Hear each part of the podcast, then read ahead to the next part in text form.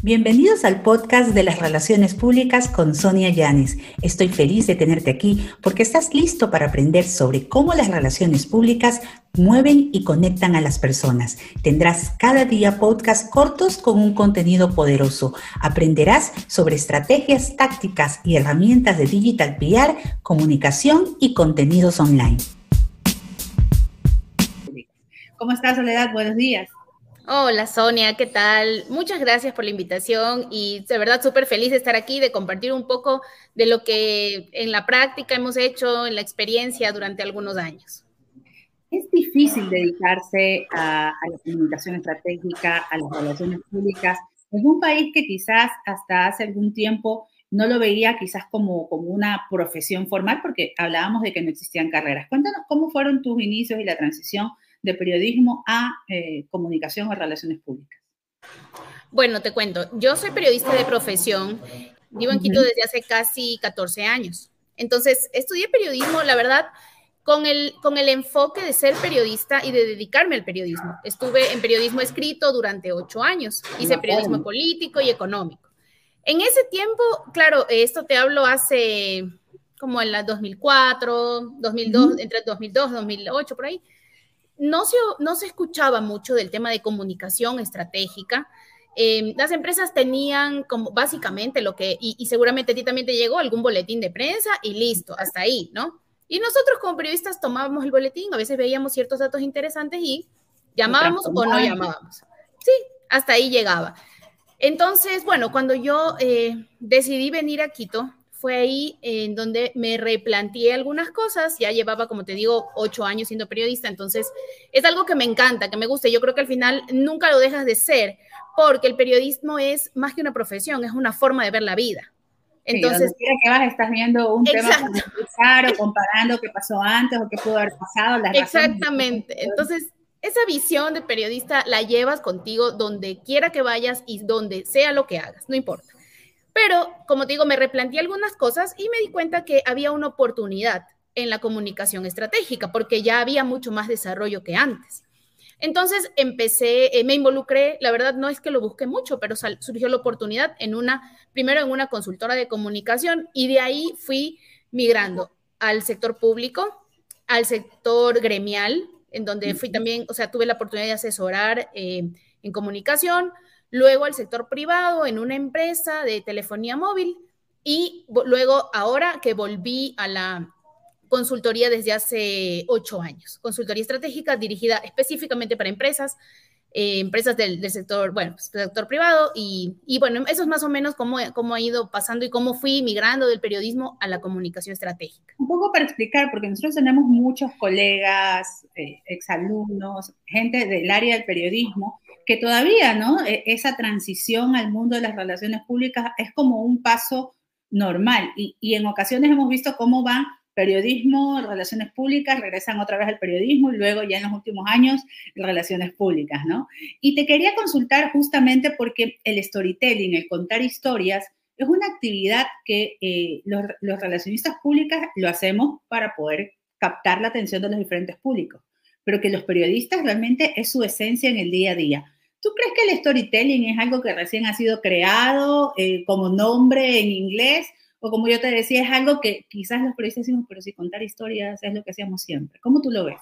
Yo creo que contamos historias desde que nacemos, desde que somos chiquitos y empezamos como que a bla, bla, bla, bla, empezamos a contar una historia. Yo, yo personalmente pienso que contar historias y escuchar historias es una de las cosas que más le gusta a la gente.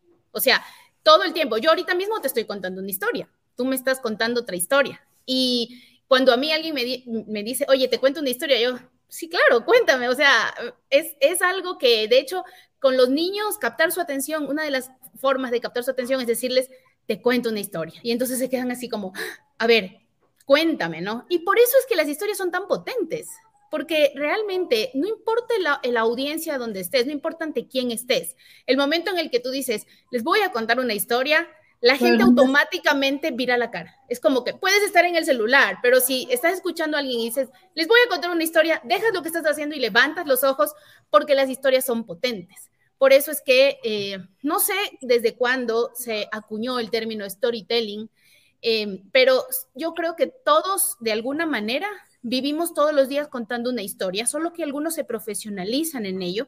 Los periodistas, como tú dices, son expertos y ese era uno de los grandes desafíos de, del periodismo, contar buenas historias, ¿no? Y ahí es donde viene como quizás el primer, el, primer eh, consejo o, la, o la, primera, la primera cosa que, que yo he aprendido. Para contar buenas historias tienes que leer buenas historias. Tú no puedes contar buenas historias en ningún aspecto, ni como periodista, ni como comunicador empresarial o corporativo, si no lees buenas historias, si no estás todo el tiempo leyendo a los que escriben súper bien y, y entendiendo sus técnicas.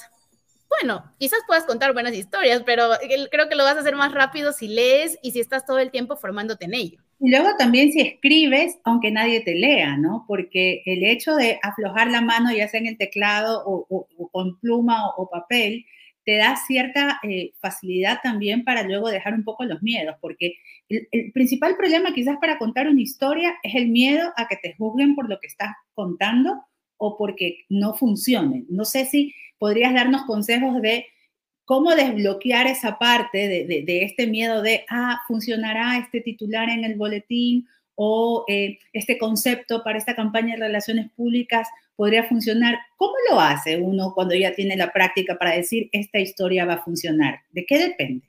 Bueno, eh, este, este, es un, este es un oficio, este es un territorio en el que hay mucha, por un lado, mucha intuición, ¿ya? O sea, realmente puede parecer, no sé, extraño que yo lo diga, pero en realidad hay mucha intuición. Tú, como, como yo te decía, el tema del periodismo lo llevas a donde tú vayas. Entonces, al final, tú tienes un cierto olfato y dices, ¿sabes qué? Esto no va a funcionar nunca. ¿Por qué? Porque entendemos cómo piensan los periodistas y entendemos que en el entorno en el que nos desarrollamos no está, este tema no va a enganchar, ni con el periodista ni con el lector final lector, televidente, radio transmitir una historia porque también tiene esa conexión de decir, este tema en este momento va a funcionar, ¿no? Exactamente, o sea, es totalmente, uno tiene que entender el entorno, tienes que, y para eso una persona que cuenta historias tiene que todos los días respirar el entorno y masticarlo, digerirlo, estar ahí viendo, oye, ¿y ahora qué dicen? Y, qué, y, por ejemplo, una de las, ya, ya yéndonos a herramientas, una de las herramientas más, eh, en este momento quizás más eh, efectivas, es el social listening, ¿no? O sea, y ahora sí, entender lo que está diciendo la gente en las redes sociales. Yo sé que las redes sociales son una pequeña, un pequeño porcentaje de la población, que no toda la población está allí, pero hay ciertas, eh, ciertos insights que te dan las redes sociales que tú los puedes tomar y luego los trasladas y los investigas un poquito más para ver si en verdad el resto de la población está pensando eso. Entonces, eh, yo creo que lo primero es tener los ojos bien abiertos, entender el entorno, entender mucho lo que está pasando y con eso, a partir de eso ya empezar a diseñar los contenidos. Cuando tú trabajas en función de una estrategia de comunicación para una empresa específica, o sea, para un cliente específico, tú necesitas enganchar, necesitas conectar todos los contenidos con la estrategia.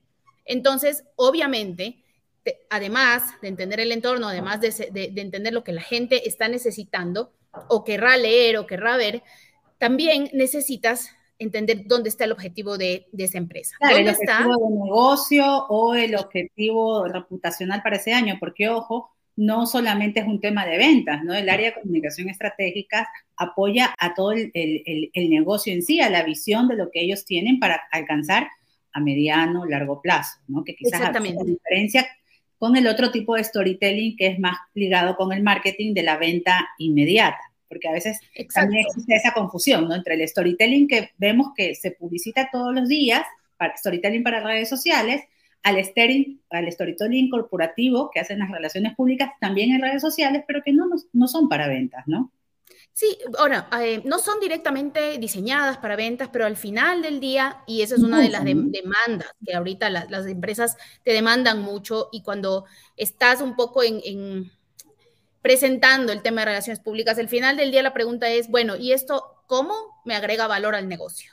¿Cómo hacemos para que esto se traslade en, ventas, en dinero, ¿no? En, dinero tangible. Eh, ya hemos pasado de de, admirar que, o sea, las empresas antes admiraban y decían, mira cómo salimos en un canal, mira cómo hicimos una gestión para estar, para que nuestro presidente de nuestra empresa esté en una entrevista, en, en un noticiero. Maravilloso, ¿verdad? Hoy eso sigue siendo maravilloso, pero adicionalmente la pregunta es, ok, ¿y esto cómo me beneficia a mí como empresa y en mis estados financieros? ¿Cómo está? Por eso es que la reputación es un indicador no financiero y por ello es que la reputación empieza a ser, eh, digamos, esto un poco más en Europa, las empresas en Europa ya lo consideran un indicador no financiero. ¿Para qué? Para que los estados financieros también cuente la, la reputación. No es algo que, puede... compromiso de la, también del nivel más alto, ¿no? Del C-level, de, las gerencias, las, ni siquiera las jefaturas, gerencias, vicepresidencias, para que apoyen las, estrategias de comunicación y de relaciones públicas. Una consulta que, te tengo y que me llega por interno es, ¿el storytelling corporativo ya en Ecuador tiene ejerciéndose eh, tiempo? ¿Es algo que lo usan las agencias de relaciones públicas, las agencias de comunicación estratégica? ¿Cómo lo defines? Yo creo que, como te decía, el, tema de contar historias siempre ha estado allí. Es algo que, que, lo hemos visto desde hace mucho tiempo, pero creo que sí hemos evolucionado, porque al menos en lo que yo he hecho y yo he, sentido la consultoría estratégica en los últimos ocho años, eh, cuando empecé eh, todavía decíamos boletín de prensa, ¿no? Pero el día de hoy, yo personalmente eh, creo que sí hay momentos en los que se necesita un boletín de prensa o un statement específico, sí pero prefiero hablar de historias empresariales. Porque el momento en el que tú comunicas, por ejemplo, una, un nuevo producto, un lanzamiento, una alianza, lo que sea que tú comuniques, estás comunicando una decisión empresarial al final del día.